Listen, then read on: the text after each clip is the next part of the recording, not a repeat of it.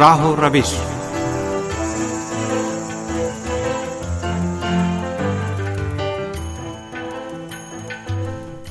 عزیز سامعین، پروگرام راہ و روش لے کر حاضر خدمت ہے۔ عباس سید کا سلام قبول فرمائے سامعین، آج کے پروگرام میں ہم منشیات اور ڈرگ مافیا کی پوری دنیا میں پھیلنے کے بنیادی عوامل کا جائزہ لیں گے۔ سات قسطوں پر مشتمل ہمارا یہ پروگرام انشاءاللہ آپ کی معلومات میں اضافے کا باعث بنے گا۔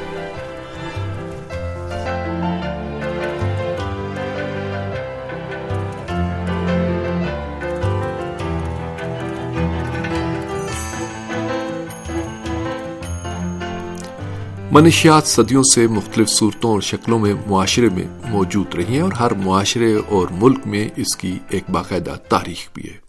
اس خطرناک مصیبت کے بارے میں تفصیلات بتانے سے پہلے اتنا عرض کرنا ضروری ہے کہ بہت سے معاشرے اور ملک اس لانت کی وجہ سے زوال کا شکار ہو گئے۔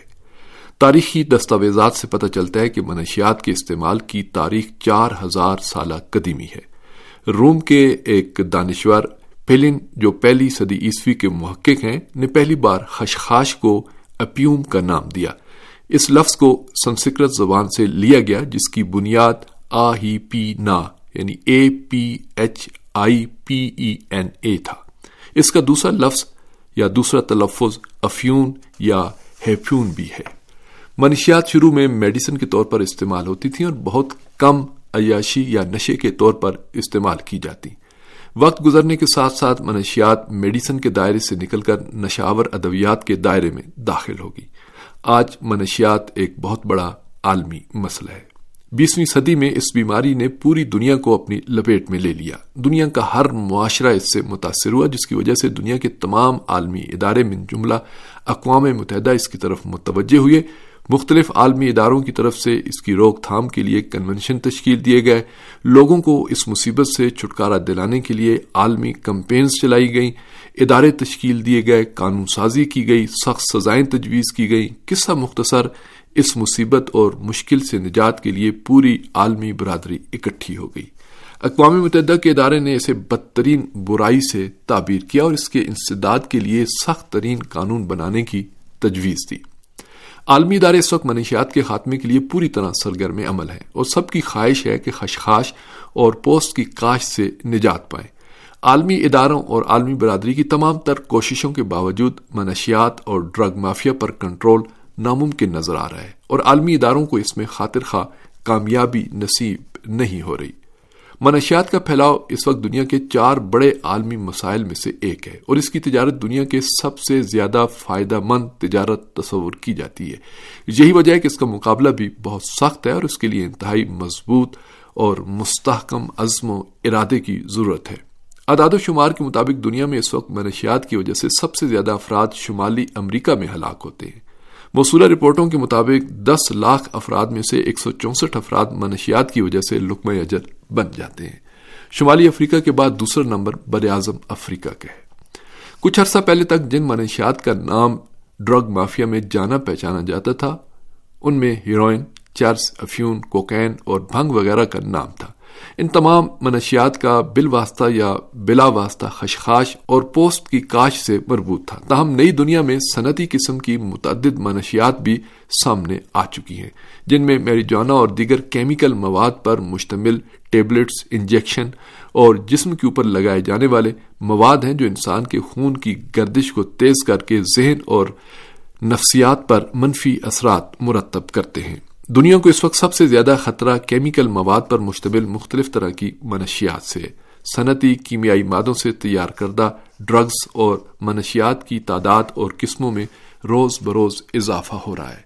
کارخانوں، فیکٹریوں اور لیبارٹریوں میں طرح طرح کی منشیات تیار کی جاتی ہیں اور ڈرگ مافیا اسے پوری دنیا میں پھیلا رہی ہے۔ بعض منشیات کو لیبارٹریوں کے اندر نئے نئے پروڈکٹس اور جدید ترین پیکنگ میں تیار کیا جاتا ہے، جس کی پہچان اور شناخت بھی مشکل ہوتی ہے۔ کریک اور اس طرح کی دیگر منشیات کو جس خوبصورت پیکنگ میں آج کل پیش کیا جا رہا ہے، منشیات سے دور اور نفرت کرنے والے افراد بھی اس کو ایک دفعہ چکھنے کی ضرور خواہش کرتے ہیں۔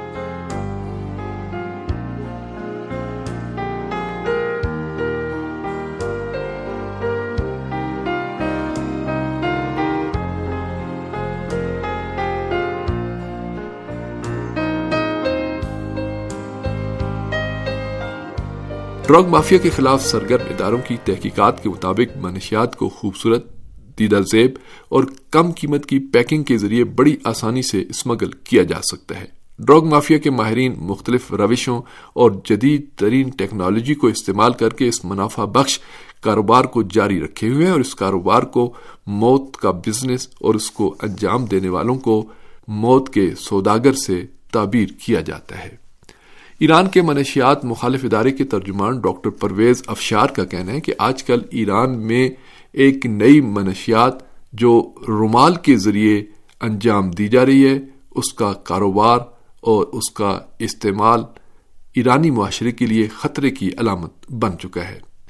اس میں ایک گیلے رومال سے منشیات کا کام لیا جاتا ہے۔ اس گیلے رومال کے اندر نہایت قوی اور سخت قسم کا نشہ آور مواد موجود ہوتا ہے جو لیبارٹی رپورٹ کے مطابق چر سے زیادہ قوی اور نشہ آور ہوتا ہے اور اس کی مقدار اور اس کی شدت چر سے بیس سے اسی گنا زیادہ ہوتی ہے۔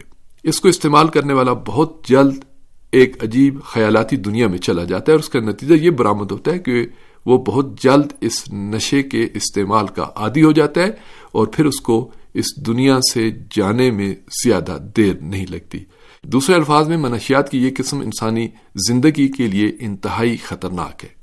منشیات کے ماہرین کا کہنا ہے کہ اس نشاور رومال کا اثر میری جونا کی طرح ہے، لیکن اس کے اثرات اس سے زیادہ شدید اور دیر پا ہوتے ہیں۔ یہی وجہ ہے کہ اس کے نتیجے میں جو نشہ تاری ہوتا ہے، وہ میری جونا کی نسبت دس گنا زیادہ ہوتا ہے۔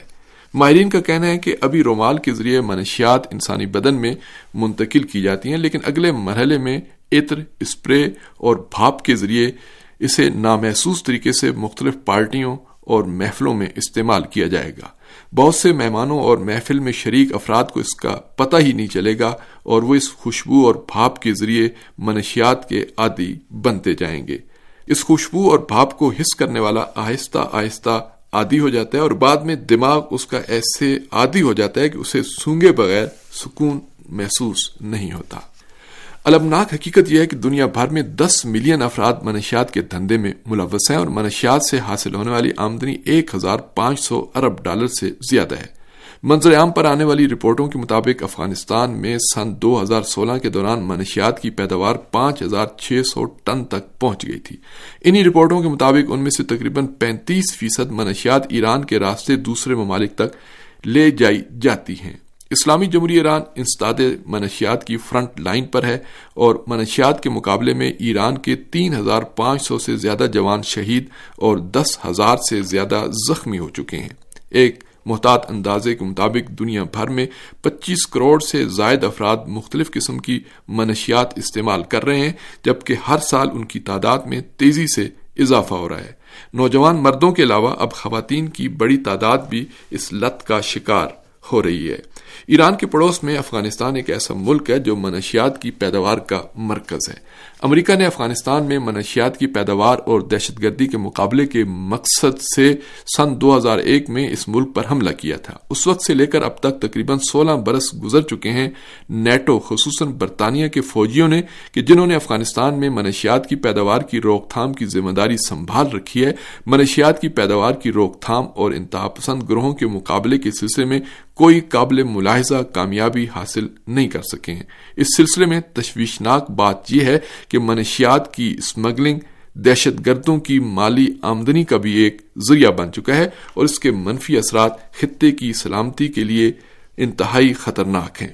جس طرح دہشت گردی نے پوری دنیا کو لپیٹ میں لے رکھا ہے، اسی طرح منشیات اور اس کی اسمگلنگ بھی ایک عالمی مسئلہ ہے، جو خطے کے تمام ممالک بالخصوص پسماندہ ترقی پذیر اور ترقی یافتہ ممالک کے نوجوانوں کو یکساں طور پر دیمک کی طرح چاٹ رہا ہے۔ منشیات کا کاروبار اتنا منظم ہو چکا ہے کہ امریکہ، برطانیہ اور دیگر عالمی طاقتوں کو اس نے دہشت گردی سے بھی زیادہ نقصان پہنچایا ہے۔ ان ممالک نے دہشت گردی کے خلاف تو بہت سے اقدامات کیے ہوں، شاید، لیکن منشیات کی روک تھام اور نوجوانوں کو اس نشے سے بچانے میں ناکام نظر آتے ہیں۔